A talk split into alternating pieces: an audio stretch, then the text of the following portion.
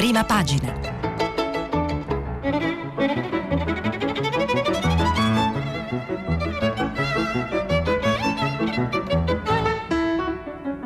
Questa settimana i giornali sono letti e commentati da Stefano Cingolani, giornalista del quotidiano Il Foglio.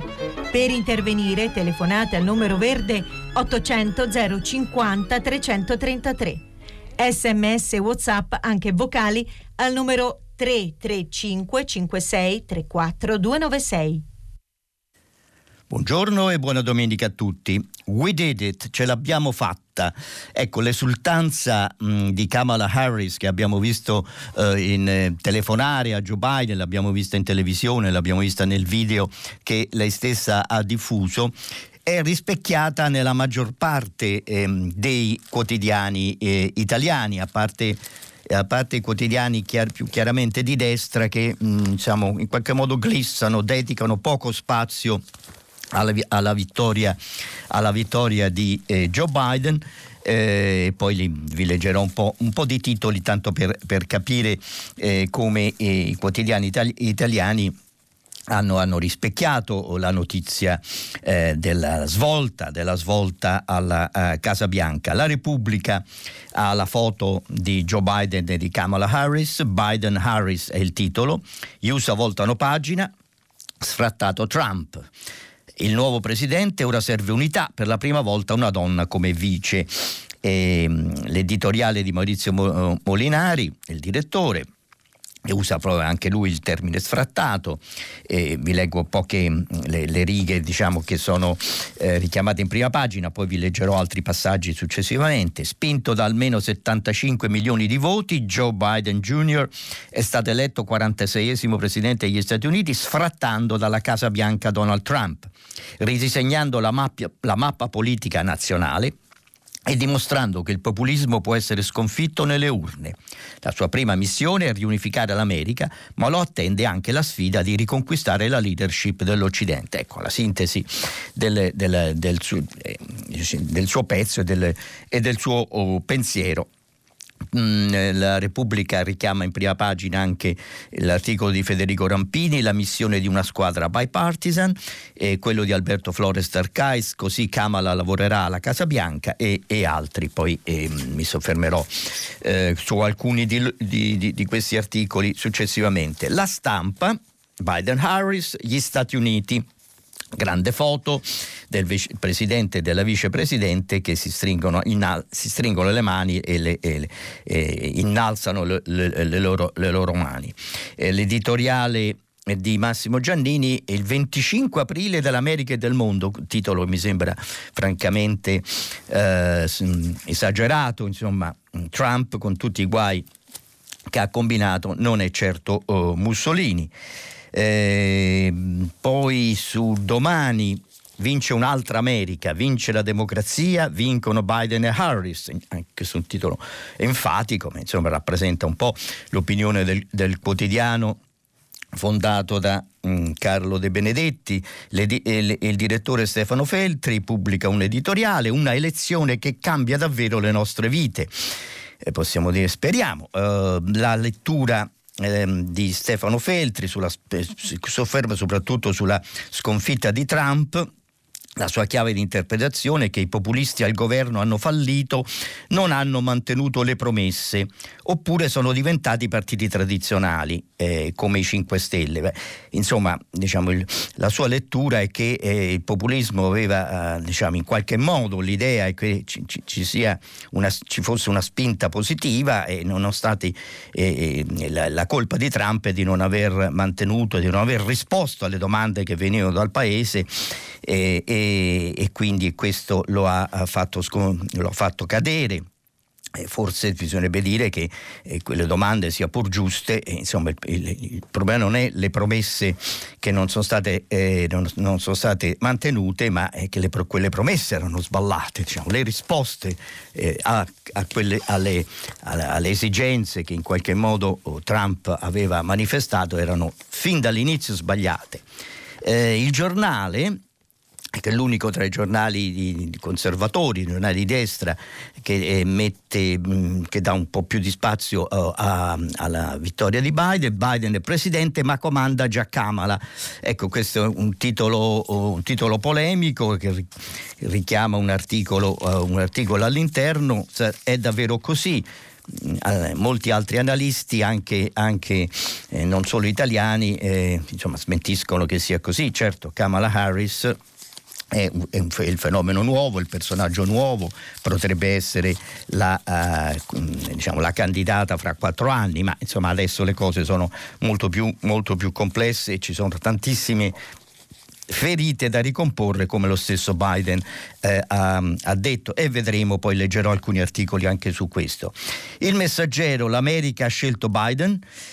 Eh, titolo di, di notizia, l'annuncio dopo lo spoglio dei voti in Pennsylvania, eccetera. C'è un editoriale di Romano Prodi, le proteste che mettono a rischio la democrazia.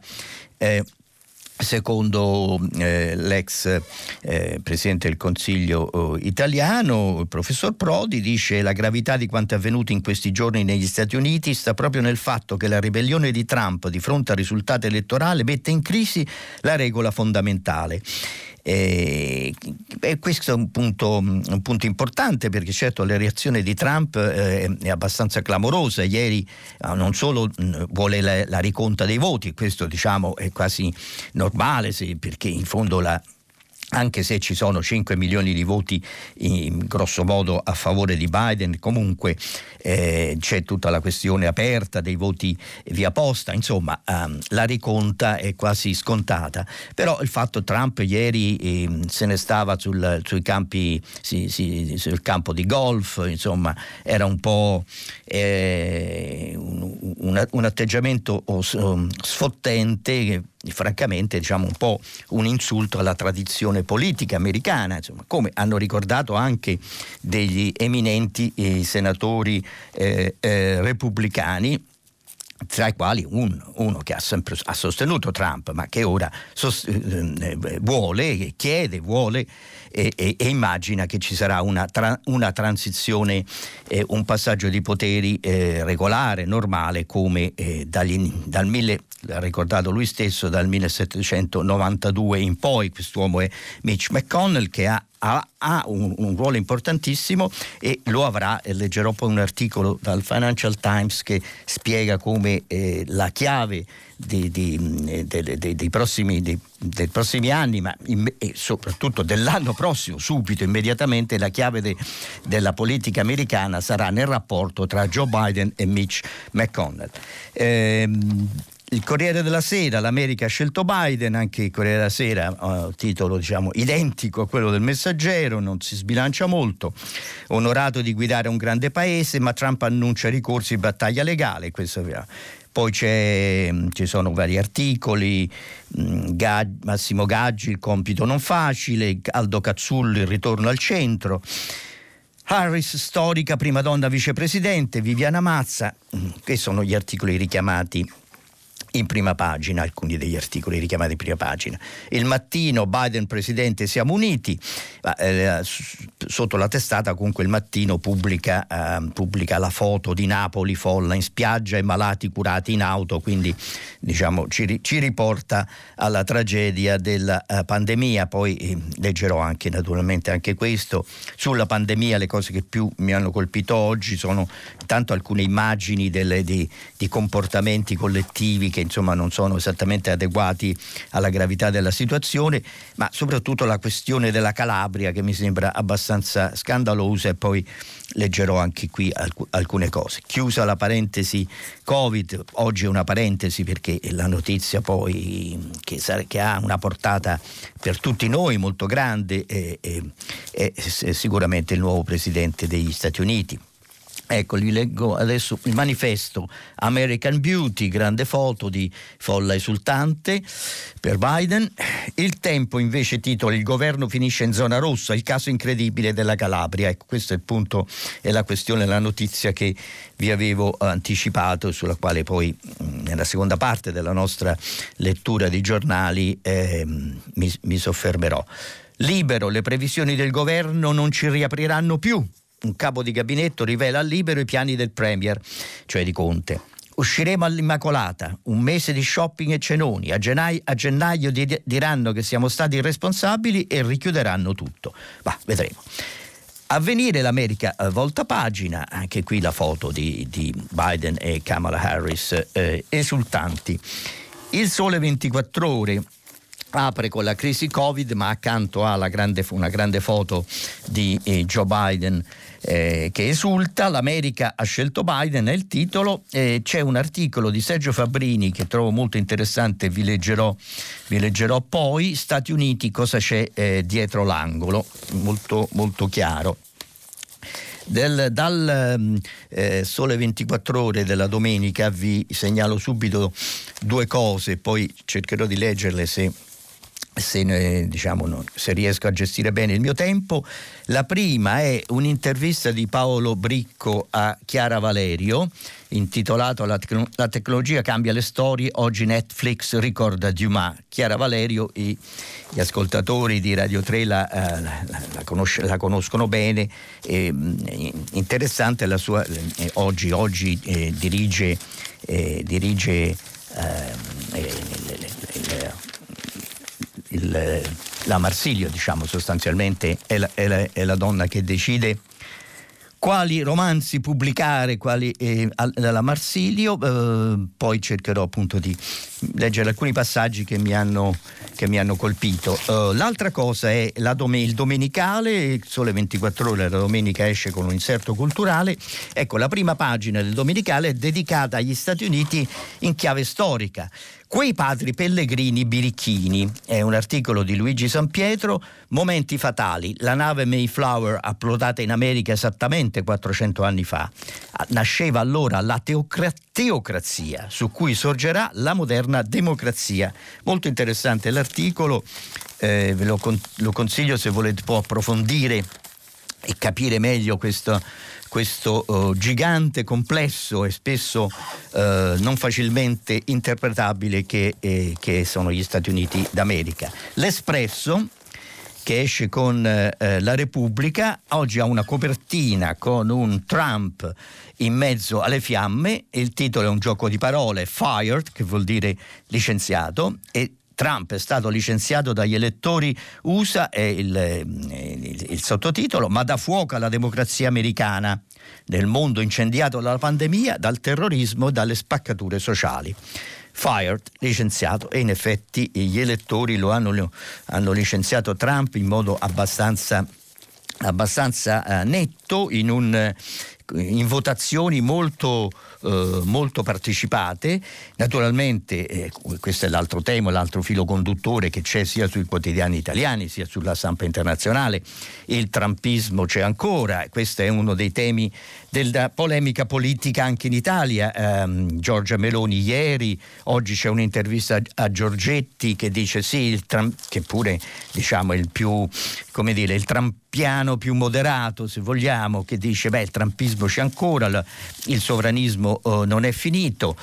Eh, è vero questo, però mh, non c'è dubbio, bisogna considerare che questi, il fenomeno da cui nasce il, il, il, il, populismo, il sovranismo, il nazionalpopulismo, chiamiamolo come, come vogliamo, è stato definito in, in vari modi, è un, è un percorso di lunga durata non è certo cominciato oh, con Trump né, eh, né finisce con, con, Trump, con l'uscita di scena eh, di Trump, però come tutti i fenomeni storici di lunga durata eh, eh ci sono poi dei momenti e degli uomini e delle personalità che li trasformano in, eh, in ehm, che, che, fanno compiere il salto di qualità. Ecco, non c'è dubbio che il, nel, il 2016, prima con la vittoria della Brexit e poi con la vittoria di Trump, ha fatto compiere questo salto di qualità e ha dato la la, il via, ha dato il sostegno anche ai movimenti, ai partiti populisti che, che, che finora erano, erano, erano, forti ma erano rimasti, erano rimasti, sostanzialmente in minoranza in tutti i paesi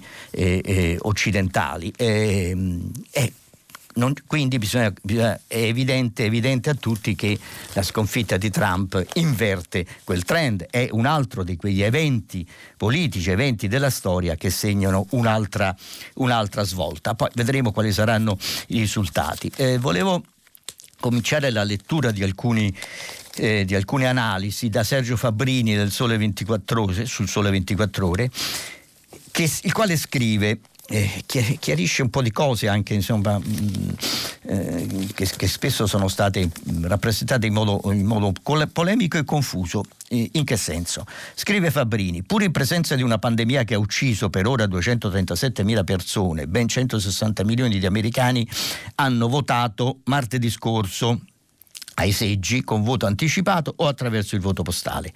Essi rappresentano il 67% degli elettori potenziali una percentuale mai raggiunta negli ultimi 120 anni. Secondo gli osservatori dell'OSCE, che hanno monitorato la partecipazione elettorale, non si sono verificati casi di brogli, inefficienze o disordini. Secondo Lawrence Norden e Derek Tisler su Foreign Affairs, gli stati e le contee si sono organizzati adeguatamente per prevenire affollamenti ai seggi che avrebbero minacciato la salute pubblica. Non vi sono evidenze di intromissioni di soggetti stranieri nel processo elettorale, né di hackeraggi che abbiano avuto successo. Il ritardo nella comunicazione dei risultati, scrive Fabbrini, è dovuto ai diversi regolamenti statali per il conteggio dei voti anticipati o per posta i risultati elettorali in Michigan, Pennsylvania o Nevada sono giunti tardi perché i loro legislativi statali avevano proibito quel conteggio prima della chiusura dei seggi, mentre la Florida, ad esempio, aveva deciso diversamente. Eh, diciamo, ehm, è interessante So che può sembrare un, un, po' troppo puntiglioso, però insomma noi discutiamo spesso di, di cose che immaginiamo, invece eh, Fabbrini mette giù i fatti uno dopo l'altro. Nello stesso tempo, dunque, eh, che cosa? Ecco. Comunque tale enorme partecipazione è una testimonianza della polarizzazione politica del, dell'elettorato americano, una polarizzazione che la democrazia americana, pur all'interno dei vincoli di un federalismo elettorale decentralizzato, è riuscita ad incanalare con successo. Nello stesso tempo però quel federalismo elettorale decentralizzato è destinato ad istituzionalizzare la polarizzazione che ha saputo incanalare. Eh, questa polarizzazione la, la, si, la si, vede, la si, manifesta, la, si può riscontrare chiaramente non solo nelle elezioni presidenziali, ma nelle elezioni congressuali. Questo è un altro punto eh, importante, cioè che che quadro politico, come diremmo noi, eh, viene fuori eh, dalle elezioni eh, americane, eh, a parte il, il presidente, eh, che come, come, si, come si, il congresso, diciamo, quali equilibri si formeranno nel, congresso, nel potere legislativo. Nel Senato gli stati a controllo repubblicano hanno un potere di veto che è imbattibile da parte di qualsiasi presidente democratico, scrive Fabrini. Alla Camera, sebbene i democratici abbiano una base elettorale potenziale più ampia, i repubblicani possono controllare il disegno della maggioranza dei distretti elettorali. E qui adesso non entro poi nel merito di questo, che è interessante come vengono, eh, possono essere ridisegnati i distretti elettorali. Come se non bastasse, continua ancora Fabbrini, è ipotizzabile che si accentuerà anche lo scontro all'interno di ognuno dei due partiti. Anche se è vero che Trump, nonostante la vittoria di Biden, ha ottenuto più voti popolari di qualsiasi presidente repubblicano prima di lui, intorno a 70 milioni di persone l'hanno votato, non di meno ciò non sarà sufficiente per tenere sotto controllo la guerra civile che è in corso da tempo all'interno dei repubblicani e qui poi entra un po' nel, me, nel merito dei conflitti interni al Partito Repubblicano. Ma anche il Partito Democratico è destinato a surriscaldarsi. Certamente il centrismo di Biden e la paura di Trump hanno per ora messo il silenziatore all'estrema babele dei gruppi che lo costituiscono. Tuttavia, nel contesto di un conflitto interistituzionale di una presidenza Biden per un solo mandato, come è probabile, le divisioni tra quei gruppi riemergeranno, soprattutto per stabilire quale candidato dovrà rappresentare il partito nel 2024. La tempesta è dietro l'angolo. Ecco, poi diciamo, non sottovalutiamo appunto come è stato messo in rilievo da, uh, da alcuni che Kamala Harris è lì per durare, per contare e forse per diventare diciamo, la, eh, il prossimo candidato fra, uh, fra quattro anni. L'immagine che tipo di eh, certamente vedere, vedere, i due volti, vedere i due personaggi, l'anziano Biden e la, e la diciamo, giovane comunque diciamo, nel pieno nel pieno del, del, delle sue forze eh, Kamala Harris, un eh, cattolico di origine eh, irlandese sposato con una eh, donna di lontane origini italiane e, e come, come, Joe Biden e, e Kamala Harris eh, ehm, con eh, madre indiana, padre eh, giamaicano, sposata con un avvocato ebreo di Los Angeles. Eh, insomma, eh, ritorna il melting pot, ritorna l'immagine degli Stati Uniti, ritorna forse quel sogno americano che, che si era stato offuscato, grandi interrogativi ai quali eh, per ora non, non, c'è risposta, sarà data risposta solo da, ehm, da quel che accadrà, eh, da come verrà, eh, verrà gestita la presidenza, la presidenza eh, Biden. Su questo Molinari, vi avevo accennato, um, entra un po', un po', nel merito. Eh, chiedendosi insomma che cosa potrà fare, che cosa, che cosa, quale, quale, sarà, quale, sarà, il segno di questa, di questa presidenza. La prima e più urgente missione di Biden è perfezionare l'unione, tra virgolette, come recita la Costituzione redatta dai padri fondatori, ovvero unificare l'America lacerata da quattro anni di conflitti populisti, scrive Molinari. Parole e gesti del presidente eletto già descrivono questo intento. La scelta della prudenza nell'attendere il risultato per calmare gli animi, l'invito a non considerare gli avversari come nemici, per porre le basi della riconciliazione, la sfida di considerarci tutti americani per, per aprire la, la strada ad un'amministrazione democratica destinata a includere anche repubblicani e indipendenti per ricostruire la coesione pure al congresso di Washington fra maggioranza e opposizione. Ma per Biden non sarà facile riuscire nell'impresa, perché da un lato la sconfitta di Trump non è certo la sconfitta del trumpismo. 71 milioni di voti raccolti, eccetera, abbiamo, come abbiamo già detto, e dall'altro l'ala più radicale dei progressisti tenterà a spingere il presidente su posizioni estreme in cerca di pericolose vendette ideologiche. Per sfuggire a questa morsa Biden non ha molto tempo a disposizione perché incombe un'agenda dominata da urgenze di dimensioni epocali. Debellare la pandemia, risollevare la crescita, rispondere alla sfida strategica di Cina e Russia. Ma non è tutto perché il Presidente degli Stati Uniti è anche il leader del mondo libero e guidare la più grande, potente e ricca democrazia del pianeta impone a Biden di riconquistare in fretta un ruolo di leadership dell'Occidente. Questo è, è, conclude eh, così l'analisi, l'analisi eh, che mi sembra molto chiara di eh, Maurizio Molinari. Ecco il dubbio che l'ala più radicale dei progressisti spinga a sinistra l'amministrazione, un po' quello eh, insomma, rappresentato dal titolo, dal titolo, del giornale, comanda già Kamala Harris, ma Kamala Harris non è affatto un esponente dell'ala liberal eh, radicale, eh, anzi, anzi nella sua eh, nel suo precedente, diciamo, suo, in, in, tutta la sua eh, precedente storia politica si è dimostrata, eh, eh diciamo, è stata spesso attaccata dal, eh, dalla, dall'ala, eh, dall'ala, sinistra. Ehm, quindi diciamo, la, quello dice la vice pioniera parla da leader, insomma questa questo mettere, mettere eh, mi sembra scorretto questo considerare Kamala Harris la leader dell'ala, eh, dell'ala radicale, ma soprattutto non, non avere un po' il quadro chiaro il quadro degli equilibri interni sia prossima, nella prossima amministrazione sia eh, della politica, della politica eh, americana. Volevo rapidamente ricordarvi ecco, da, l'articolo di, di Alberto Flores a pagina 8. Rapid, rapidamente, perché non, è, non, sono cose nuove, sono state già scritte, ma insomma è il momento, il momento forse di, eh, di, ricordarle proprio per mm, evitare poi mh, mm, queste, queste, interpretazioni parziali.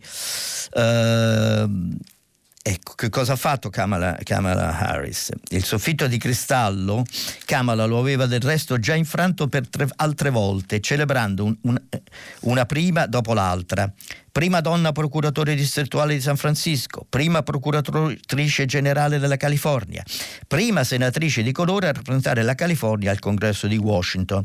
In tutta la sua sfolgorante carriera non ha mai voluto autoclassificarsi in un gruppo sociale, etnico o religioso, definendosi solo e soltanto proud American, pronta a combattere ogni giorno con gli stereotipi creati da altri e adesso altri stereotipi si stanno già creando oh, su di lei da, da, quello, da quello, che capisco.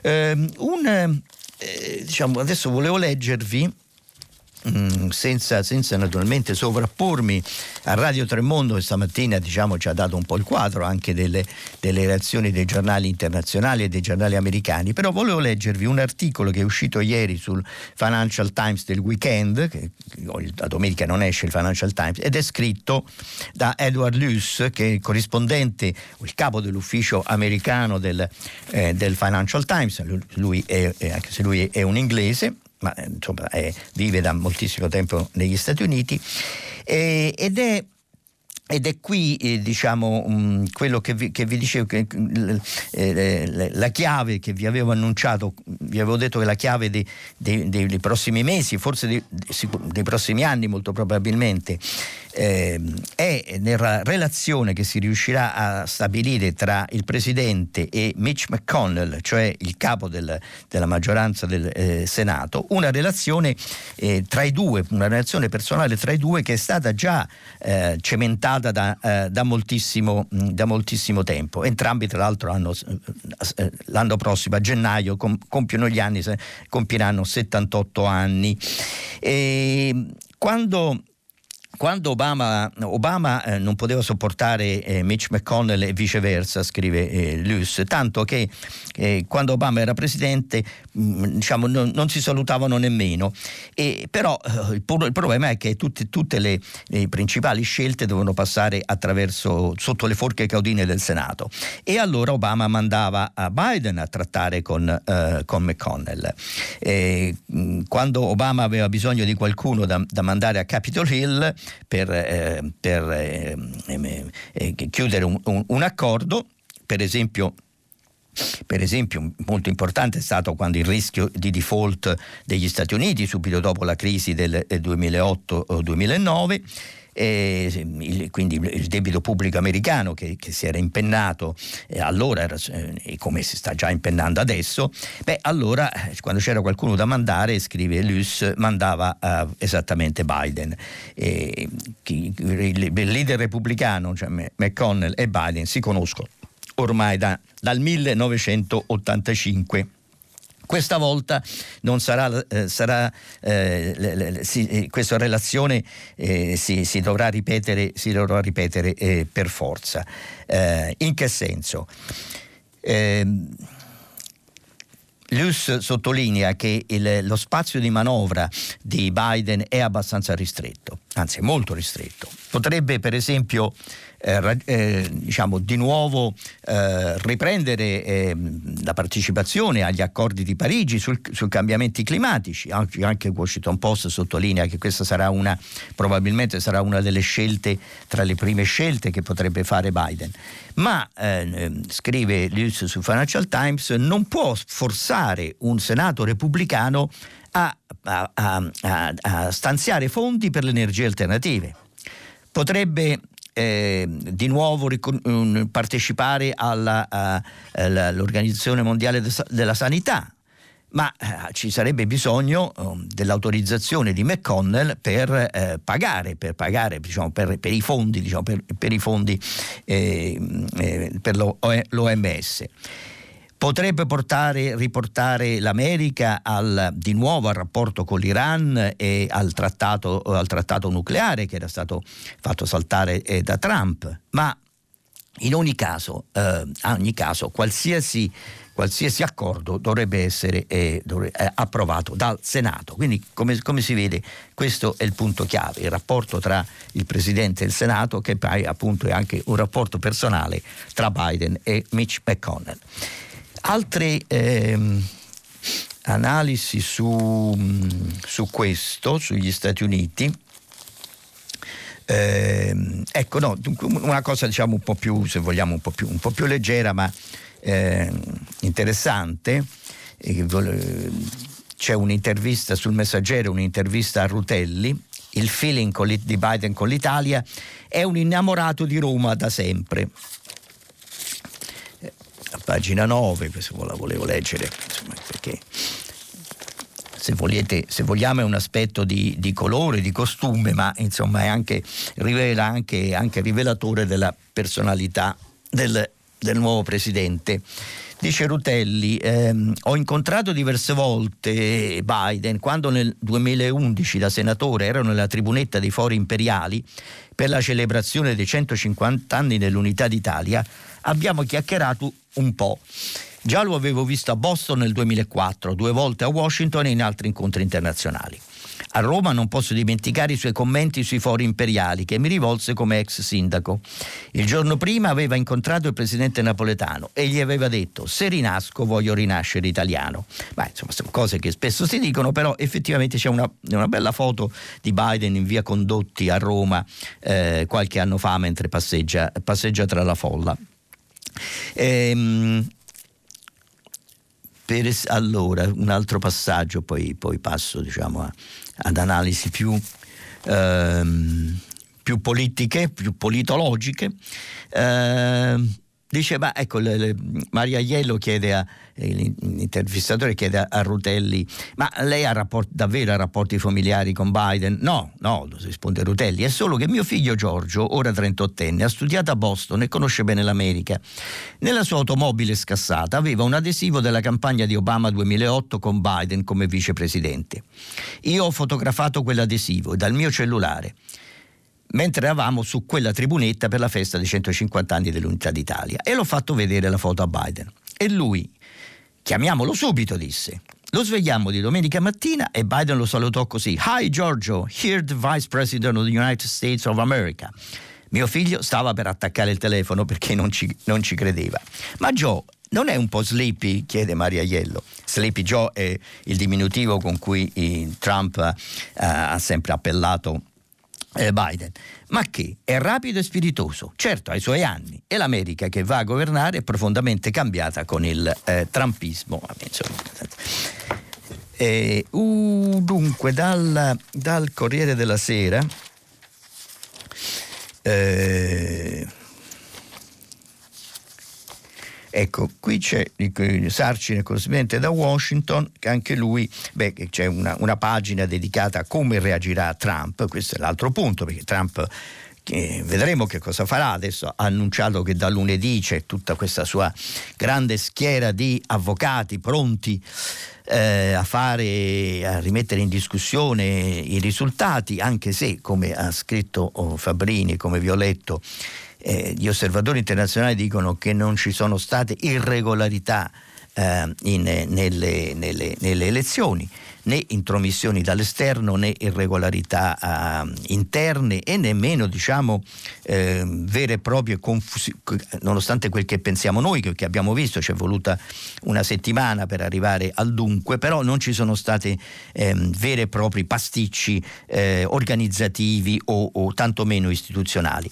Ecco, Trump gioca a golf e non dà segni di cedere, l'elezione non è finita, è quello che minaccia. Oh, anche anche Sarcina sottolinea che è chiaro che, eh, il ruolo di McConnell, il quale eh, proprio ieri ha detto è chiaro che avremo una transizione pacifica dei poteri, quindi eh, gli stessi eh, sostenitori di Trump non lo seguiranno in una avventurosa e avventuristica eh, battaglia fino all'ultimo, all'ultimo sangue. Eh, c'è a pagina 6, sempre del Corriere della Sera, un'intervista a Froome, l'ex braccio destro di, di Bush Jr., cioè era, era il suo uh, speechwriter, eh, una, è un pionierista conservatore, e il quale dice è una lezione per tutti i conservatori, ma adesso bisogna voltare pagina. E qui appunto ci sono, ci sono vari, reazioni di vari repubblicani delusi. Chris Christie, ex governatore, se dici delle cose dal podio della Casa Bianca devi mostrare delle prove, ha detto Christie. Mitt Romney, che ora è senatore, so, conosciamo Biden e Harris come persone di buona volontà e carattere ammirevole. Larry Hogan, governatore del Maryland, bisogna rispettare i risultati, nessuno conta più della nostra democrazia. Quindi questo è un po' il quadro che mi fa pensare che insomma eh, i rigurgiti di Trump sono destinati a non avere, a non avere successo. Allora, mi mancano pochi minuti, ho dedicato praticamente tutto il mio spazio agli Stati Uniti. Qualche cosa vi avevo detto sul Covid. Il caso Calabria, ecco, oh, lo prendo dal Corriere della Sera, Fabrizio Caccia e Carlo Macri, da due anni era il capo della sanità. Chi? Il commissario della Calabria, il quale dice adesso, Covid, devo fare il piano? Rimosso, è stato rimosso Saverio Cotticelli, ex eh, eh, ufficiale dei Carabinieri, commissario per la sanità in Calabria. In un'intervista televisiva non aveva saputo rispondere su chi dovesse attuare il piano anti-Covid della sua regione. L'ira di eh, Conte. Eh, rapidamente qualche battuta dall'articolo a pagina 15 perché mi sembra un po' agghiacciante, ti fa un po' rabbrividire. La, la sanità calabrese è nei, nei, guai da tempo, da tanti anni. Stata, sono, sono, succeduti dei commissari, ma i commissari non sono meglio degli amministratori eh, ordinari. Quanti posti di terapia intensiva, Marie? Il primo a dimostrarsi incredulo davanti a tanta trascuratezza è stato Walter Molino, l'inviato della nuova trasmissione di Rai 3 titolo quinto. Davanti a lui venerdì sera c'era il commissario ad acta per la sanità in Calabria, il generale dei carabinieri in pensione Saverio Cotticelli, che per rispondere alle domande chiedeva ausilio alla sua vice nell'altra stanza, Maria Crocco, ma anche all'usciere. Quanti posti abbiamo? Tweet irato del Premier Conte. Il commissario va sostituito con effetto immediato. E il commissario Cotticelli, 69 anni, ieri mattina infatti si è dimesso. Così scrive Fabrizio Caccia nel suo uh, articolo. E, e, Carlo Macri fa un po' un ritrattino del personaggio, uh, vi, leggo, uh, vi leggo il titolo I due anni senza risultati dell'ex generale, il quale dice sono uno del popolo. Eh, vi avevo annunciato prima eh, le foto che ha messo in prima pagina il mattino, siccome la, la campagna è l'altro punto, uh, punto chiave, altra uh, situazione incerta, i dati non sono completi, insomma la campagna potrebbe finire, potrebbe finire eh, anche lei in zona in zona uh, verso sia arancione e poi verso la zona rossa, chissà. Certo la situazione è, è inquietante. Federico Monga una, una, un, scrive un editoriale intitolato il, eh, Occhiello, il virus, le regole, il caos. Il titolo è Il paese arlecchino. Accanto c'è una foto di folla in spiaggia a Napoli e accanto alla folla di spiaggia in Napoli ci sono eh, i malati curati in auto, sono, c'è un, un, un, insieme diciamo, di, di, automobili ambulanze eh, che danno la, la, la, dimostrazione, un po' l'immagine diciamo, della, della eh, situazione confusa e caotica. RT ancora in calo, boom di ricoveri, la Campania verso la zona arancione, come, come vi, stavo, vi, stavo, dicendo. Perché come sappiamo, l'abbiamo mm, detto anche ieri, ci sono altre regioni, sono in stand by, insomma ora è molto ampia la fascia di re, le, le, le, il numero molto ampio di regioni in giallo nella zona gialla eh, però insomma, molte sono, stanno per entrare in zona arancione tra queste probabilmente c'è proprio la uh, Campania eh, vi leggo uh, alcune eh, alcune righe dell'articolo di Monga, regioni gialle, arancioni e rosse, zone comunali rosse, ordinanze regionali, restrizioni nazionali, raccomandazioni più o meno vive a seconda del momento da parte del Premier, del Viminale, dei presidenti di regione e dei sindaci. I parametri, l'ormai mitico indice RT, l'algoritmo dell'ormai altrettanto mitico comitato scientifico, numeri spediti via fax, per mail, formato Excel in varie versioni e caricate sulla piattaforma dalle regioni. I freddi numeri hanno collocato la Campania nella fascia di rischio più bassa, ma le calde immagini delle ambulanze in coda al Cotugno, a Castellammare e i malati nei, nei, pronti soccorso sulle lettighe accampati uno a fianco all'altro, il grido di allarme dei medici ormai stremati e dei dirigenti degli ospedali che dicono di non saper più dove mettere i pazienti rappresentano un quadro apocalittico da zona viola mai esistesse. Questo un po', anche qui fa venire un po' i brividi. E, la, appunto il tempo si dedica al caso Calabria, come vi avevo detto. E, che cosa sono queste previsioni del, del, gover- del governo delle quali parla uh, Libero? Eh, scrive Pietro Senaldi in prima pagina. A maggio, alla fine della prima grande chiusura, ci aveva confessato che le leggi sui ristori del governo erano scritte volutamente con i piedi per scoraggiare i cittadini dal chiedere gli indennizi.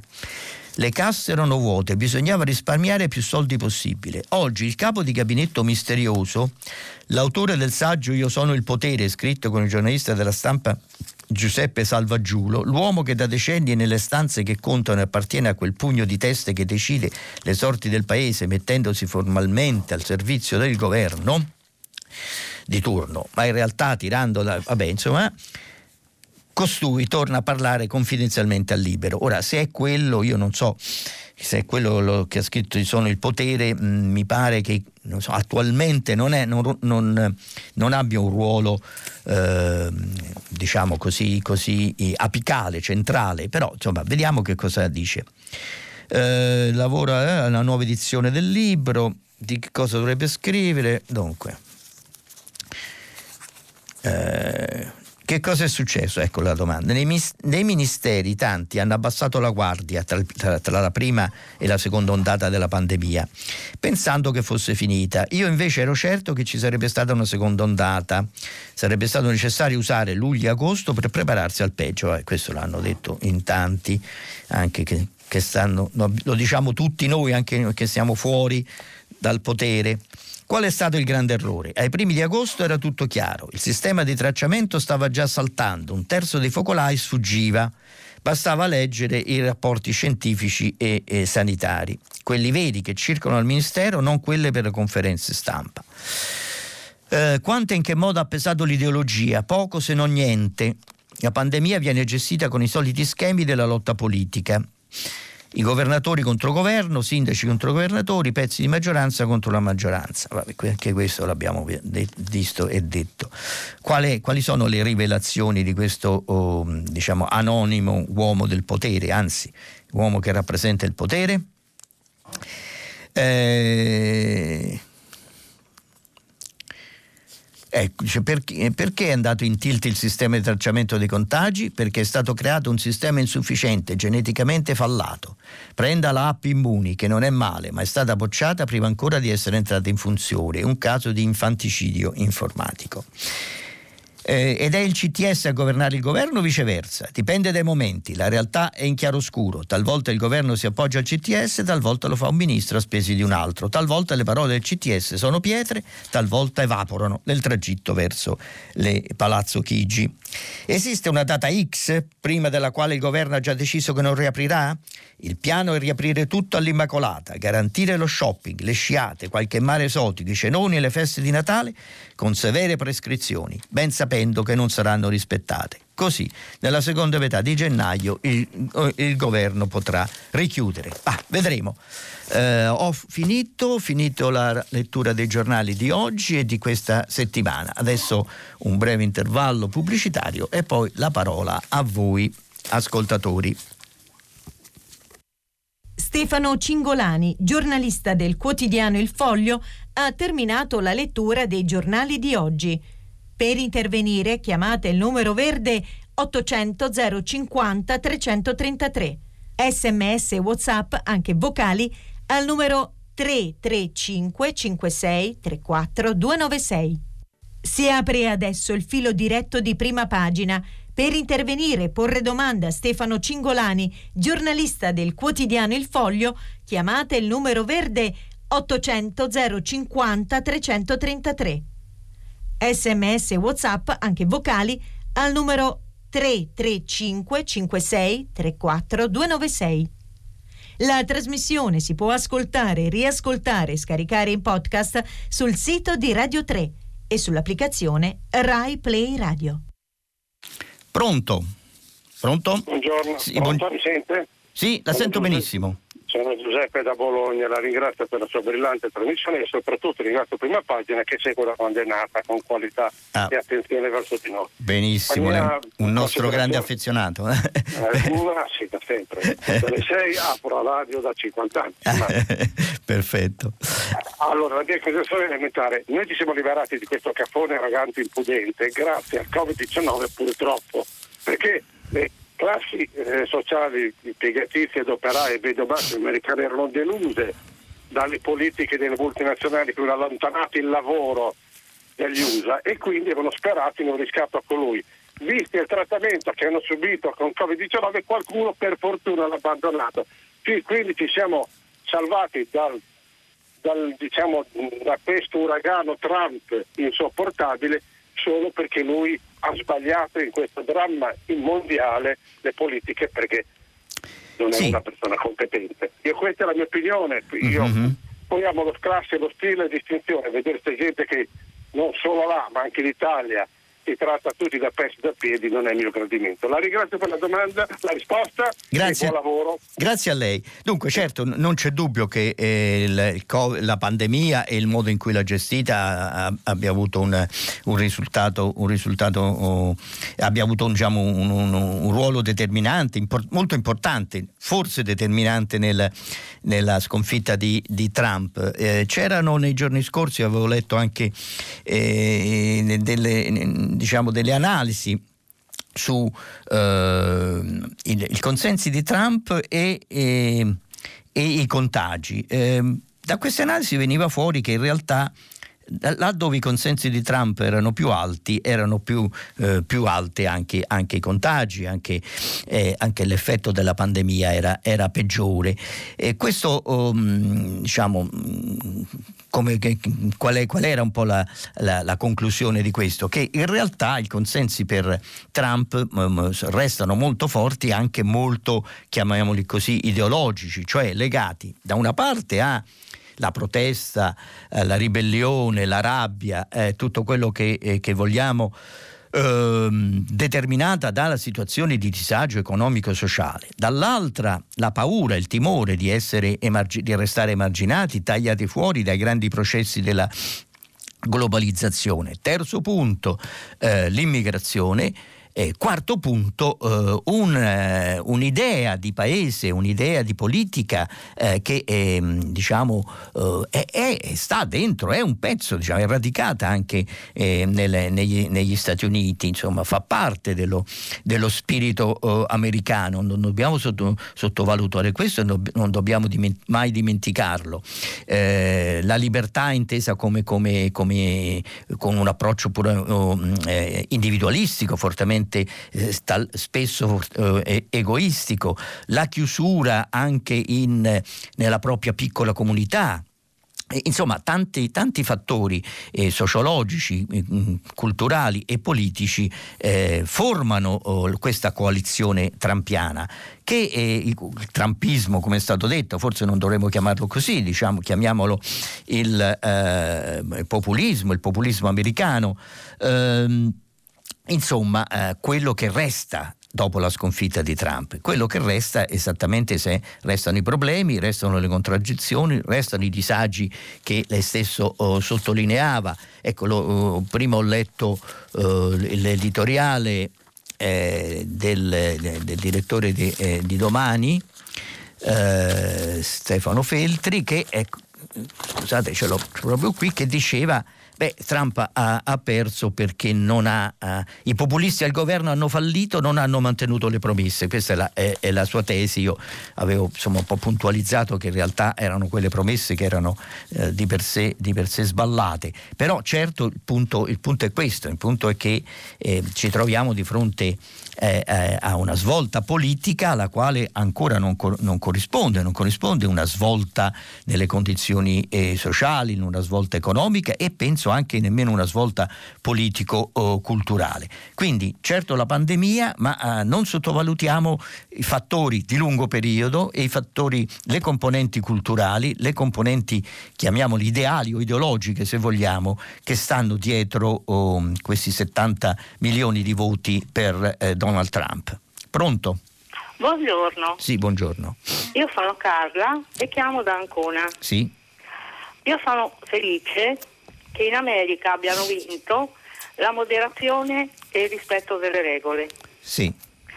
E mi auguro di cuore che anche nella nostra vecchia Europa la gente apra gli occhi e comprenda che la rissa continua e mhm. l'esasperazione delle differenze fra le varie ideologie e forze politiche non portano lontano. Mm. Vorrei conoscere la sua opinione. Guardi, sì, anch'io mh, mm, vorrei, diciamo, in qualche modo condivido la sua preoccupazione, anzi l'allarme. Eh, volevo magari per rispondere volevo leggere eh, due righe di questa, che siccome l'avevo annunciato durante la mia conduzione, poi eh, non ho avuto tempo. Um, poche righe di questa chiacchierata di, um, sul, di Paolo Bricco con eh, Chiara Valerio, con la scrittrice Chiara Valerio, sul eh, Sole 24 ore di oggi. E dice la Valerio che ricordo appunto eh, diciamo, gli ascoltatori di Radio 3 conoscono bene, beh, ora è responsabile della narrativa italiana la Marsilio, e, dice Chiara Valerio al, al, giornalista del Sole 24 Ore Paolo Bricco, sono interviste, eh, interviste a tavola diciamo molto, molto divertenti, interessanti da, da leggere ma anche eh, diciamo, in qualche modo mettono insieme leggerezza e serietà. Eh, la contemporaneità, dice la Valerio, ha disarticolato le gerarchie, ma questo fenomeno che nel Novecento ha rappresentato un elemento fondamentale di sovvertimento e di forza, di gioia e di divertimento, adesso rischia di provocare una liquefazione della realtà e del suo senso. Nessuna risposta nichilista è accettabile. Ora è una, diciamo, un, dire, una sono affermazioni diciamo, di, di, taglio, se, vole, se, vogliamo, filosofico, ma eh, coincidono con la, sua, con, con la sua preoccupazione. Cioè il punto è che c'è stata c'è una eh, disarticolazione di, eh, di disenso in, in, qualche modo e, e gli atteggiamenti ehm, eh, violenti, anarchici, eh, l'individualismo esasperato, senza, eh, anche, anche, il disdegno nei confronti degli altri e delle esigenze, delle esigenze, di tutti gli altri, tutto questo fa parte in fondo di questa, di questa liquefazione, come la chiama, la chiama ma, insomma, disgregazioni direi, cioè una società che più che liquida è, è, quasi mercuriale, in cui ogni piccola componente saltella di qua e di là e non si riesce, non si riesce a riacchiappare. L'illusione di riacchiapparla con l'uomo forte, con il, populismo inteso in, chiave diciamo trampiana ma anche europea insomma per poi eh, eh, qui siamo, cioè, c'è un'onda, un'onda che, che, che, va di qua e di là dall'Atlantico ma non solo l'Atlantico insomma c'è una, una tendenza internazionale molto eh, complessa da, da, capire e soprattutto difficilissimo da uh, affrontare. Beh tutto questo tutte eh, queste scorciatoie dell'uomo forte, scorciatoie dell'America First o prima gli italiani o, o, o cose di questo genere, eh, la chiusura in se stessi e, e la, la, la, eh, il rilancio del nazionalismo, insomma tutto quello che è avvenuto in questi ultimi 15 anni, eh, forse 20 anni, insomma, che è cominciato in fondo alla, alla svolta di questo secolo, Beh, eh, tutto questo ha, ha, contribuito a disgregare ancora di più le, le, nostre società. Come riacchiapparlo non è facile, non è facile perché naturalmente eh, si tratta di un lavoro di lunga durata, un lavoro che ha a che fare con eh, con, eh, con la cultura, con la cultura in senso, in senso, lato, insomma, non tanto solo con l'istruzione, ma eh, è, è, un, è un lavoro che ha a che fare anche con i rapporti tra le persone, con il ripristino di un principio etico, insomma cose, cose, complesse naturalmente che non possiamo certo risolvere noi in questo, né in questa mattinata né forse nell'arco dei, dei prossimi anni. Quello che possiamo fare però è essere consapevoli della portata di, questo, di questa rottura, di questa disgregazione di, e di questo, di questo cambiamento. La, per arrivare a bomba. Insomma, la vittoria di Biden è, è l'inizio di una, eh, di, una, uh, di una, svolta o comunque di un cammino eh, verso il recupero di, eh, di, un modo diverso di fare politica, di un rapporto diverso tra istituzioni e, e tra, tra, potere e popolo, chiamiamolo così, eccetera.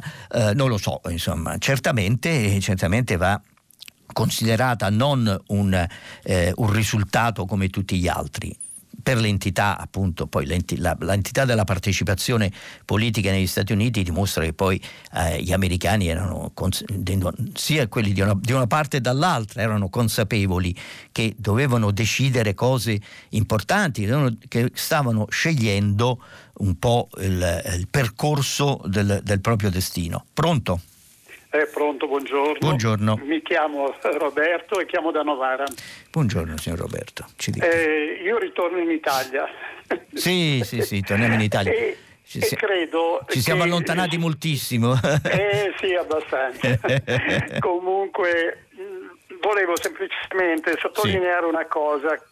In, in questo periodo si sta continuando a parlare di fasce protette, fasce non protette, eh, persone che sono tutelate, altre persone che non sono tutelate. A parte che questo approccio evidentemente causa eh, guerra sociale, perché sì, evidentemente sì. è, ma è anche errato, nel senso uh-huh. che i veri protetti sono gli evasori fiscali, uh-huh. i mhm. quali da anni uh-huh. e mhm. ancora oggi continuano tranquillamente ad evadere senza che il governo faccia nulla tutti quelli che sono a reddito fisso, impiegati, certo. dirigenti, eh, eh, pensionati e roba del genere, pagano regolarmente tutte le tasse perché vengono prese alla fonte. Mm-hmm, mm-hmm, allora, quali sono le classi protette? Le classi protette, torno a ripetere, sono quelle degli evasori. Che non, che non hanno assolutamente nessun tipo di pressione in, neanche in questo momento in cui dovremmo cercare i fondi. E in più, eh, sottolineo una cosa, come pensionato io sto percependo una pensione che è stata calcolata sulla base di un cumulo mm-hmm. di eh, stipendi già tassati. Mm-hmm. sui quali io ripago tasse ancora. Perciò voglio dire, mh, mm, credo che l'approccio sia eh, deleterio dal punto di vista sociale perché come dico crea la guerra dei poveri e in secondo luogo non è corretto, a parte qualche piccolo eh, eh, compagnuccio della, del, del, cartellino o qualche professore che dà le lezioni private, nel, nel reddito fisso come dico l'evasione certo. è decisamente molto molto molto molto molto bassa.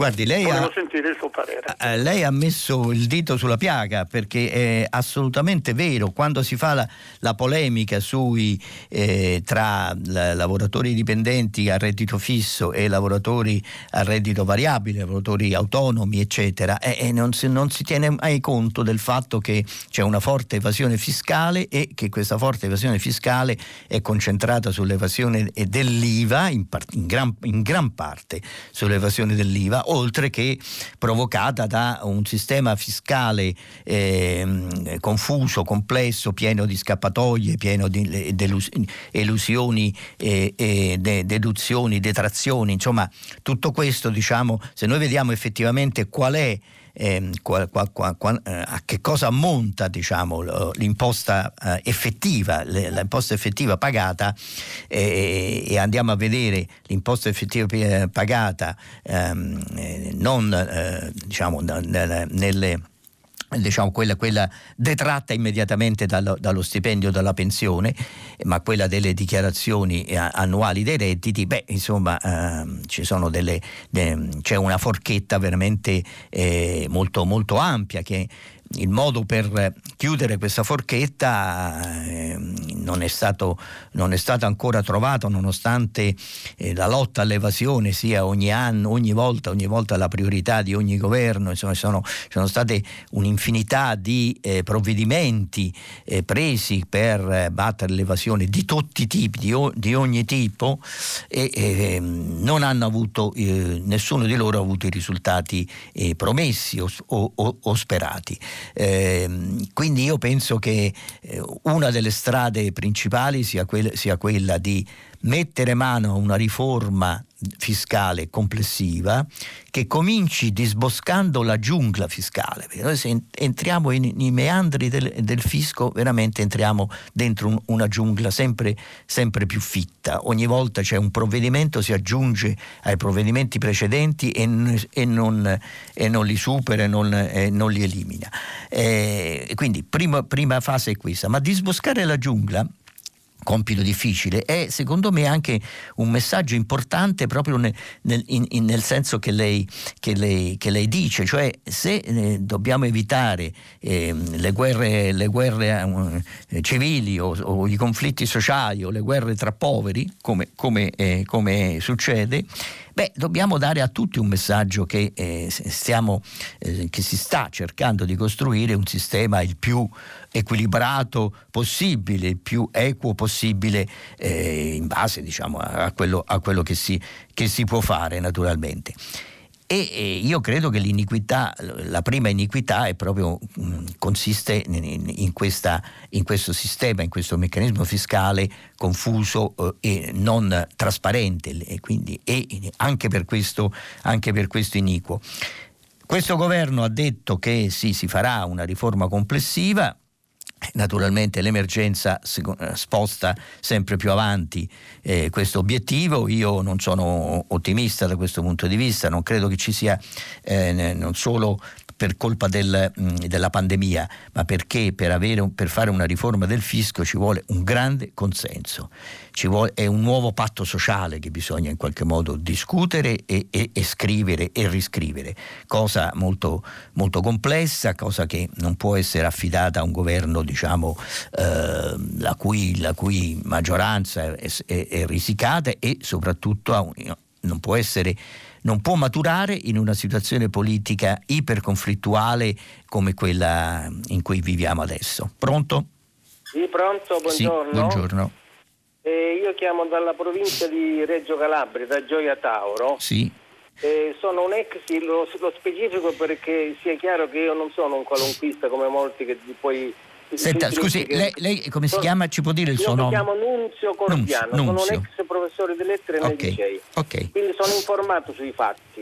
E certo. devo parlare sul fatto della, della figura del commissario. Che ha fatto il generale, sì. non mi ricordo come si chiama, il quale è recidivo di queste sciocchezze, non è la prima volta, nel eh. mese di febbraio-marzo eh. si era eclissato, poi un giornalista della Sette è andato a rintracciarlo e lui ha detto, figuri nel momento più importante, diciamo sì. più, più, difficile, si era eclissato dicendo che era andato a trovare la famiglia. Eh. Poi è ricomparso, adesso era stato, era stato, si era rimesso, credo una quindicina di giorni fa.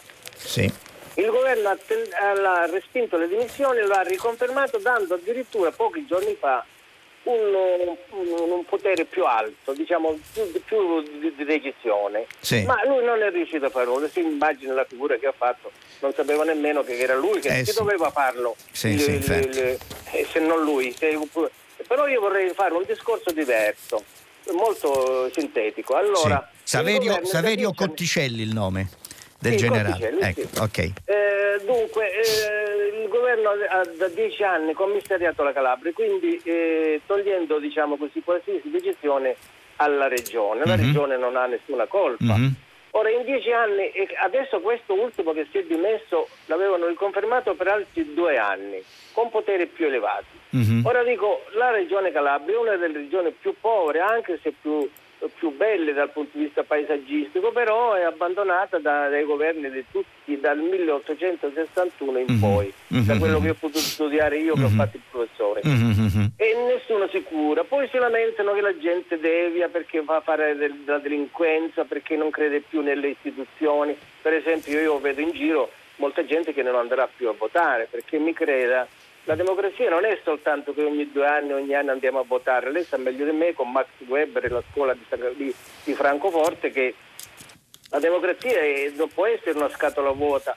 Se il cittadino non ha servizi elementari come la sanità, la giustizia, certo. i trasporti, cosa vuole che, che va a votare?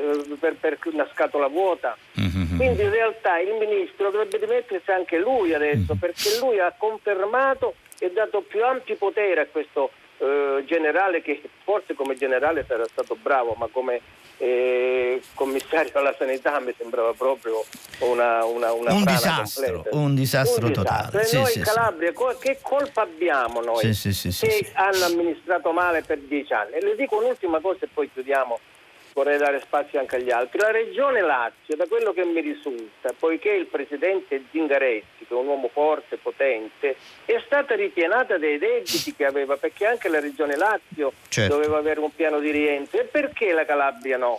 Ora, questo sistema di trattare in maniera di, eh, di, dispari una regione dall'altra, come per esempio adesso si immagina l'ultimo Rette, il professore Rette diceva che eh, la zona rossa della Calabria era giustificata dal fatto che potenzialmente ci potevano essere nuovi contagi. Ora mm. uno eh, un provvedimento lo fa sulla base dei dati, mm. non sulle potenzialità. Mi sembrano persone veramente sprovvedute queste che, che, ci governano. Non so, vorrei sentire il suo parere sì. e soprattutto dichiarare l'indignazione dei calabresi. Senta, eh, le faccio una domanda io, ma lei come, come spiega questa, questa, situazione? Lei dice da dieci anni eh, insomma, sì. hanno, hanno, sottratto, hanno, hanno, introdotto i commissari che, non hanno risana, eh, che dovevano risanare. Non hanno, non hanno risanato. Nulla, hanno soltanto... Eh, ma quale... Spiego, perché siamo arrivati? Perché secondo lei siamo arrivati a questa, a questa ah, situazione? Perché, allora glielo spiego perché la Calabria non ha una fiscalità elevata. Sì. Non può, perché qui siamo rimasti vecchi e bambini. Mm-hmm. La maggior parte dei giovani, io ho due figli che vivono tutti e due a Milano, mm-hmm. uno fa la farmacista, uno lavora con una grande azienda, mm-hmm. uno, uno ingegnere e uno è dottoressa. Sì. Quindi si immagini che come qui c'è fiscalità, Mm-hmm. La, la, l'agricoltura e il turismo, il turismo si svolge per due o tre mesi all'anno.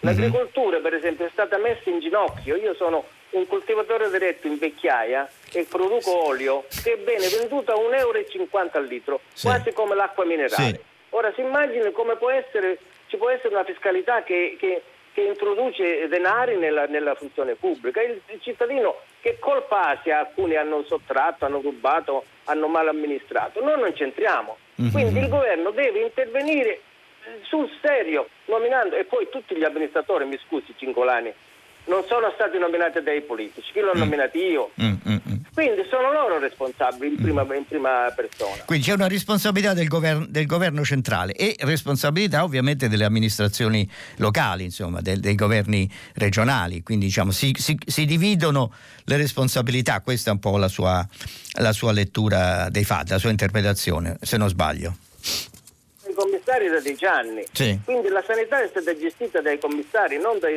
okay. dalla regione. Okay. Quindi è molto chiaro questo. Ok, certo, questo è diventato un, un, caso clamoroso e che secondo me deve spingere poi a, a, ad analizzare li, eh, i fatti e soprattutto a ripensare un po' questo, questo, questo modello. Insomma, poi i commissari, i commissari, possono essere anche utili, ma se poi i commissari non funzionano eh, si alimenta ancora di più eh, lo scollamento, le, la crisi, anche la crisi, la crisi istituzionale, perché a chi rispondono i commissari? Devono rispondere al governo centrale, quale il governo centrale non conosce bene nemmeno la situazione, la situazione locale. Insomma, una, una confusione, eh, la confusione de confusione in, in, sostanza. Però il caso, il caso calabrese eh, andrebbe appunto affrontato con, eh, eh con, con, profondità e con serietà, non è, non è un, ehm, eh, diciamo eh, una eccezione periferica, insomma è un problema problema molto serio da, eh, su,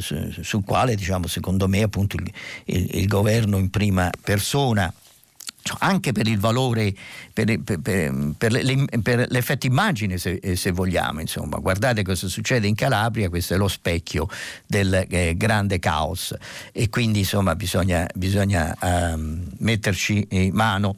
Volevo leggere un, eh, un, eh, uno tra i tanti messaggi che arrivano, ce n'è uno particolarmente eh, toccante. Possiamo, la signora Felicetta da Imola dice questa mattina da 72enne ho solo domande da fare. Che differenza c'è tra morire di Covid o da, soli, da, solitudine e isolamento? Lontana da nipotine, da figlia, da negozi frequentati, non fate finta di preoccuparvi per la nostra salute, ma già ci avete sepolte vive e dite di pensare a noi anziani. Che differenza fa vivere in casa o in casa di riposo? Non ho visto grandi sforzi per noi over. Eh, beh, insomma, questo è un tema il tema, un conflitto, insomma, è, un, è, un, conflitto aperto, un conflitto aperto che non viene, eh, eh, non, non, viene, non, viene, risolto, anzi rischia di essere alimentato dalle, eh, dalle chiusure, dai lockdown, anche se sono eh, inevitabili, anche se possono essere necessari, però bisogna essere consapevoli delle conseguenze e dei, eh, delle contraddizioni che, che, stanno all'interno di queste, di queste decisioni, che non sono, non, solo, non sono facili eh, per nessuno, ma sono particolarmente difficili per chi, eh, per chi resta solo, per chi eh, resta isolato e per chi ha una, una certa età per gli anziani improduttivi, come li ha eh, infelicemente chiamati il presidente della regione eh, Liguria. Pronto? Eh, pronto, sono Stefano da Padova, buongiorno. Buongiorno. Buongiorno, buongiorno. Eh, mi associo totalmente a quanto lei ha appena detto nel merito di quella questione, anche se il mio intervento riguarda, tanto per cambiare, le elezioni americane. americane. Okay. Sì, No, volevo, mm, se permette, solamente sottolineare un aspetto sì. mh, mm, che in mm, passata, come dire, la giusta, almeno dal mio punto di vista, euforia mm-hmm. eh, per, eh, per l'elezione di Biden.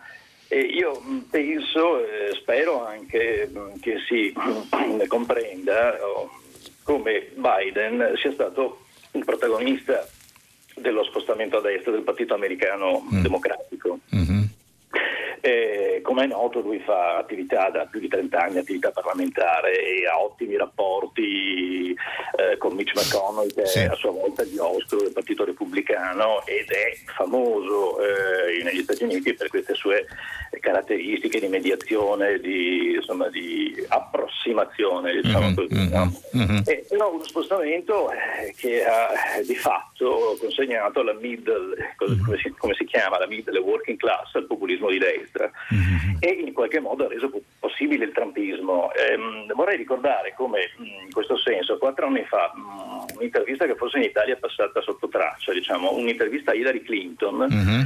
Eh, subito dopo la sconfitta o poco dopo la sconfitta elettorale mm-hmm. nella quale lei mh, giustamente rivendicava avendo perso di misura come eh, due terzi del, delle aziende, quindi di quel mondo anche elettorale se vogliamo, che questo, questo complesso produttivo eh, sottende, eh, aziende che concorrono alla formazione di due terzi del sì. eh, prodotto interno lordo americano, sostanzialmente fossero um, per lei, avessero votato per lei. Come mm, dire. Mm, mm. questo non fa altro che rimarcare come negli Stati Uniti, come eh, ahimè, altrove eh, la sinistra abbia mancato di dare risposte e rappresentanza a questioni che questa sì, sì. globalizzazione ha, ha creato le contraddizioni della, della globalizzazione. Certo, certo. Quindi, certo. dire, io temo che se non si, si apra una riflessione in questo senso anche in, in Italia, in Europa, insomma se la sinistra non ragiona in questi termini, temo che la, la, la, una nuova ondata trampista tra quattro anni non sia solo possibile ma altamente probabile. E, e temo anche che, temo, insomma, penso che con un candidato appena più decente i repubblicani, come testimonia anche mm. la vittoria sul filo di lana, avrebbero vinto probabilmente negli Stati Uniti ancora adesso. Sì, dunque c'è, c'è, stata una dichiarazione che ieri, adesso non ricordo esattamente chi l'ha fatta, ma comunque una, un responsabile, un esponente importante del Partito Repubblicano che ha detto siamo il partito della classe operaia. Eh, era un po' il messaggio che aveva lanciato anche Trump in uno dei suoi ultimi, dei suoi ultimi eh, comizi eh, elettorali. Il Partito Repubblicano storicamente era il partito della classe operaia, dell'industria, eccetera, nell'Ottocento era questo, e il Partito Democratico era il partito del Sud, il partito dei piantatori, il partito anche eh, de, degli schiavisti, insomma. Delle, eh, le, le, la situazione si è rovesciata, come sappiamo, negli anni 30, soprattutto Rose Roosevelt è un po' quello che eh, Franklin Delano Roosevelt è quello che ha diciamo in qualche modo spostato a sinistra il baricentro del, del, del Partito Democratico e poi nel dopoguerra eh, le cose, i repubblicani sono diventati il partito conservatore e i democratici il partito progressista. Eh, è avvenuto questa, è avvenuta di nuovo questa rottura, il partito repubblicano e il partito della classe operaia. Eh, io non credo, non credo che sia eh, successo questo, eh, insomma, anche perché poi le stesse divisioni in classi ormai sono molto più complesse, le, le, la struttura sociale americana è molto più ovviamente articolata e frastagliata.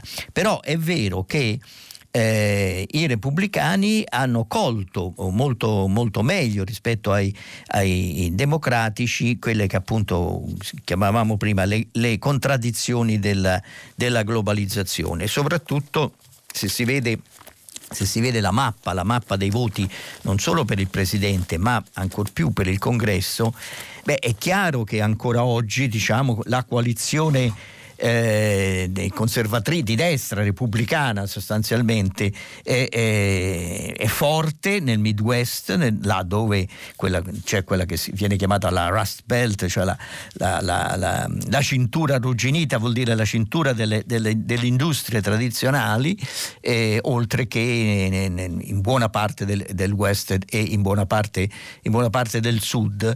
Mm, nel, il mondo cosiddetto, quello che viene il mondo rurale, anche se insomma è una definizione un po', un po vecchio, vecchio, stile, insomma, mm, mm, eh, non, è, non, è, solo rurale, insomma, comunque è un, un mondo che è eh, diverso da quello delle, delle, due coste, da quello del, della California o del, del, del, New England, di New York o di eh, Chicago. Insomma, è, è vero che ehm, eh, i democratici si sono cullati in questa idea di loro di rappresentare eh, di rappresentare eh, il progresso nel senso anche, eh, noi siamo il partito della crescita, noi siamo il partito internazionalista, noi siamo il partito del, eh, del, del libero scambio, noi siamo il partito delle high tech, noi siamo il partito della Silicon Valley. Ed è vero, è, è così, è, que, è, quel partito, però eh, solta, diciamo, in qualche modo chiudendosi in questa rappresentanza sociale che pure rappresenta ceti, i ceti dinamici, diciamo, le forze dinamiche eh, del, del, degli stati, all'interno degli Stati Uniti, eh, ha creato una frattura con, con il resto. Allora, ricomporre questa frattura non è soltanto, ora Biden dice dobbiamo rifare fare l'unità, ma non è soltanto una questione eh, diplomatica, di diplomazia tra, tra, tra, tra, quartier generali, tra stati generali dei partiti, non è solo un problema di ricomposizione di buoni rapporti all'interno del congresso, ma è un, un problema di ricomposizione sociale molto, molto difficile, eh, eh molto difficile. Perché difficile? Perché sicuramente c'è un conflitto di interessi, cioè quella parte del mondo, ehm, eh, diciamo la classe operaia, tanto per capire quello che diceva eh, il risponente repubblicano, vuole eh, la chiusura, eh, vuole il protezionismo, vuole, vuole essere eh, difesa. Eh, può essere difesa senza senza tornare diciamo, alla, appunto alla, a, a, una politica economica protezionistica, senza alzare le barriere, senza respingere eh, gli immigrati, chiudendosi in un, eh, in un, nazionalismo da America First, può essere difesa rifiutando diciamo, questa, eh, questa, eh, questa curvatura isolazionista e protezionistica metto il punto interrogativo perché non, una risposta non è facile, non è, non è stata trovata, mentre quell'altra America vuole l'apertura, è un'America eh, che vuole, eh, diciamo, chiamiamola internazionalista, che vuole essere coinvolta negli, grandi, nelle grandi questioni internazionali, è un'America globalista perché ovviamente la globalizzazione ha fatto bene a quella, a quella, quella parte lì dell'economia americana, sia alla high tech ma alla finanza e e, via, di questo passo, che non è una piccola parte, eh, intendiamoci, è una parte importante, sono milioni e milioni di persone che ovviamente vivono, mh, mm, vivono su questo, quindi non sto parlando di popolo, di vasta masse popolari e una ristretta elite. Questa è una visione distorta della, eh, della situazione, totalmente eh, ideologica e totalmente distorta. Ci sono Gross, grandi gruppi sociali eh, da una parte e dall'altra, eh, operai, lavoratori, tecnici, ingegneri, intellettuali da una parte eh, e dall'altra. Ecco, ricomporre questi, questi, interessi che sono oggettivamente in conflitto non sarà, non sarà, facile, forse richiede anche qualcuno più carismatico, più forte, più, con una visione più ampia rispetto a quella di Joe Biden che per arrivare all'inizio delle sue considerazioni, mi sembra che sia stata un po' la scelta del, del meno peggio all'interno del Partito Democratico, in mancanza del, di, di, di, di, forze nuove. Insomma, non c'è un Bill Clinton che possa eh, ricomporre, che operare quella ricomposizione come fece lui agli inizi degli anni 90. Vedremo se, se nascerà, se verrà fuori. Pronto? Eh, pronto, buongiorno. buongiorno. Sono, sono, Elisabetta da Roma. Sì. Eh, io torno eh, brevemente sul tema che è stato già affrontato da un ascoltatore precedente. Eh, mi riferisco alle parole di ma, quello che ha detto il scritto Massimo Cacciari, ma anche un tema che sento un po' girare eh, così, cioè quello che eh, bisogna, eh, che, insomma, anche creare nei confronti dei garantiti, dei cosiddetti garantiti, diciamo anche una, eh, un ulteriore conflitto, cioè ne abbiamo abbastanza di questo momento di, di, conflittualità, se vogliamo anche creare una divisione, un tema divisivo tra garantiti e non garantiti, eh, insomma niente di più facile. Mm. Cioè io penso che si potrebbe, vabbè, questa è un po' una mm-hmm. cosa, un'utopia forse, si potrebbe provare a creare un fondo di solidarietà su base volontaria. Chi mm-hmm. vuole mm-hmm. potrebbe eh, diciamo, mh, dare, diciamo, come è stato fatto per gli ospedali, per la sanità, dare un sostegno che andrà a tutti coloro che eh, hanno perso il lavoro, si trovano in difficoltà, che, o quelli sì, che appunto sì. sono oggetti del ristoro. Oh. Questo potrebbe essere una forma di solidarietà, sì. solidarietà proprio cristiana che potrebbe certo. continuare anche dopo, eh, quando c'è la fase della ripresa, aiutare. Però quando Molto interessante. Si cominceranno, quando si cominceranno a pagare le tasse perché alcuni di questi dei lavoratori autonomi eh, sì, diciamo, questo ne abbiamo, eh, signora, ne, eh, abbiamo parlato, ne abbiamo parlato poco, poco, fa ma, però la, la, sua quando... propo, la, sua proposta mi sembra di, di grande interesse perché noi ovviamente è il governo che deve dare i sostegni, i sussidi eccetera eccetera però questa idea di istituire un fondo che eh, mobiliti risorse, risorse private insomma di ricchi ce ne stanno tanti anche, anche in Italia non, siamo, non, si sono impoveriti tutti e credo che eh, questo ricorso anche all'impegno individuale, alla, alla, alla eh, partecipazione eh, individuale, questo, in questo sforzo di tutti quanti in, in, aiuterebbe, aiuterebbe, sicuramente eh, la coesione sociale, a parte gli aiuti materiali concreti che potrebbero, eh, potrebbero venire fuori. Eh, beh, insomma, una proposta interessante, vale la pena rifletterci su e e, e, discuterla eh, in concreto. Magari io la lascio a Lucia Capuzzi, che è inviata del quotidiano Avvenire, che la prossima settimana, da, cioè da domani, condurrà la, eh, la rassegna stampa chissà, magari se ne, se ne parlerà eh, eh, anche con lei, però insomma va, vale la pena ehm, il, contributo, il, contributo, personale e il contributo di tutti, diciamo, non solo quello impersonale, chiamiamolo così, eh, dello Stato. Bene, finisce qui la mia conduzione, la mia conduzione settimanale, ci risentiremo prossimamente su questi microfoni da questi microfoni e vi ricordo che questa notte a partire dall'1.30 potete riascoltare eh, questo dialogo, il filo diretto che c'è stato tra me e voi ascoltatori. A risentirci da Stefano Cingolani.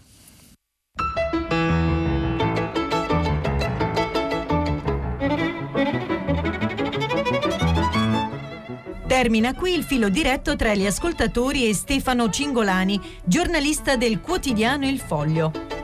Da domani, lunedì 9 novembre, la trasmissione sarà condotta da Lucia Capuzzi, inviata del quotidiano Avvenire. Prima pagina un programma a cura di Cristiana Castellotti. In redazione Maria Chiara Beranec, Natascia Cerqueti, Manuel De Lucia, Cettina Flaccavento, Giulia Nucci. Posta elettronica, prima pagina, chiocciolarai.it. La trasmissione si può ascoltare, riascoltare e scaricare in podcast sul sito di Radio 3 e sull'applicazione Rai Play Radio.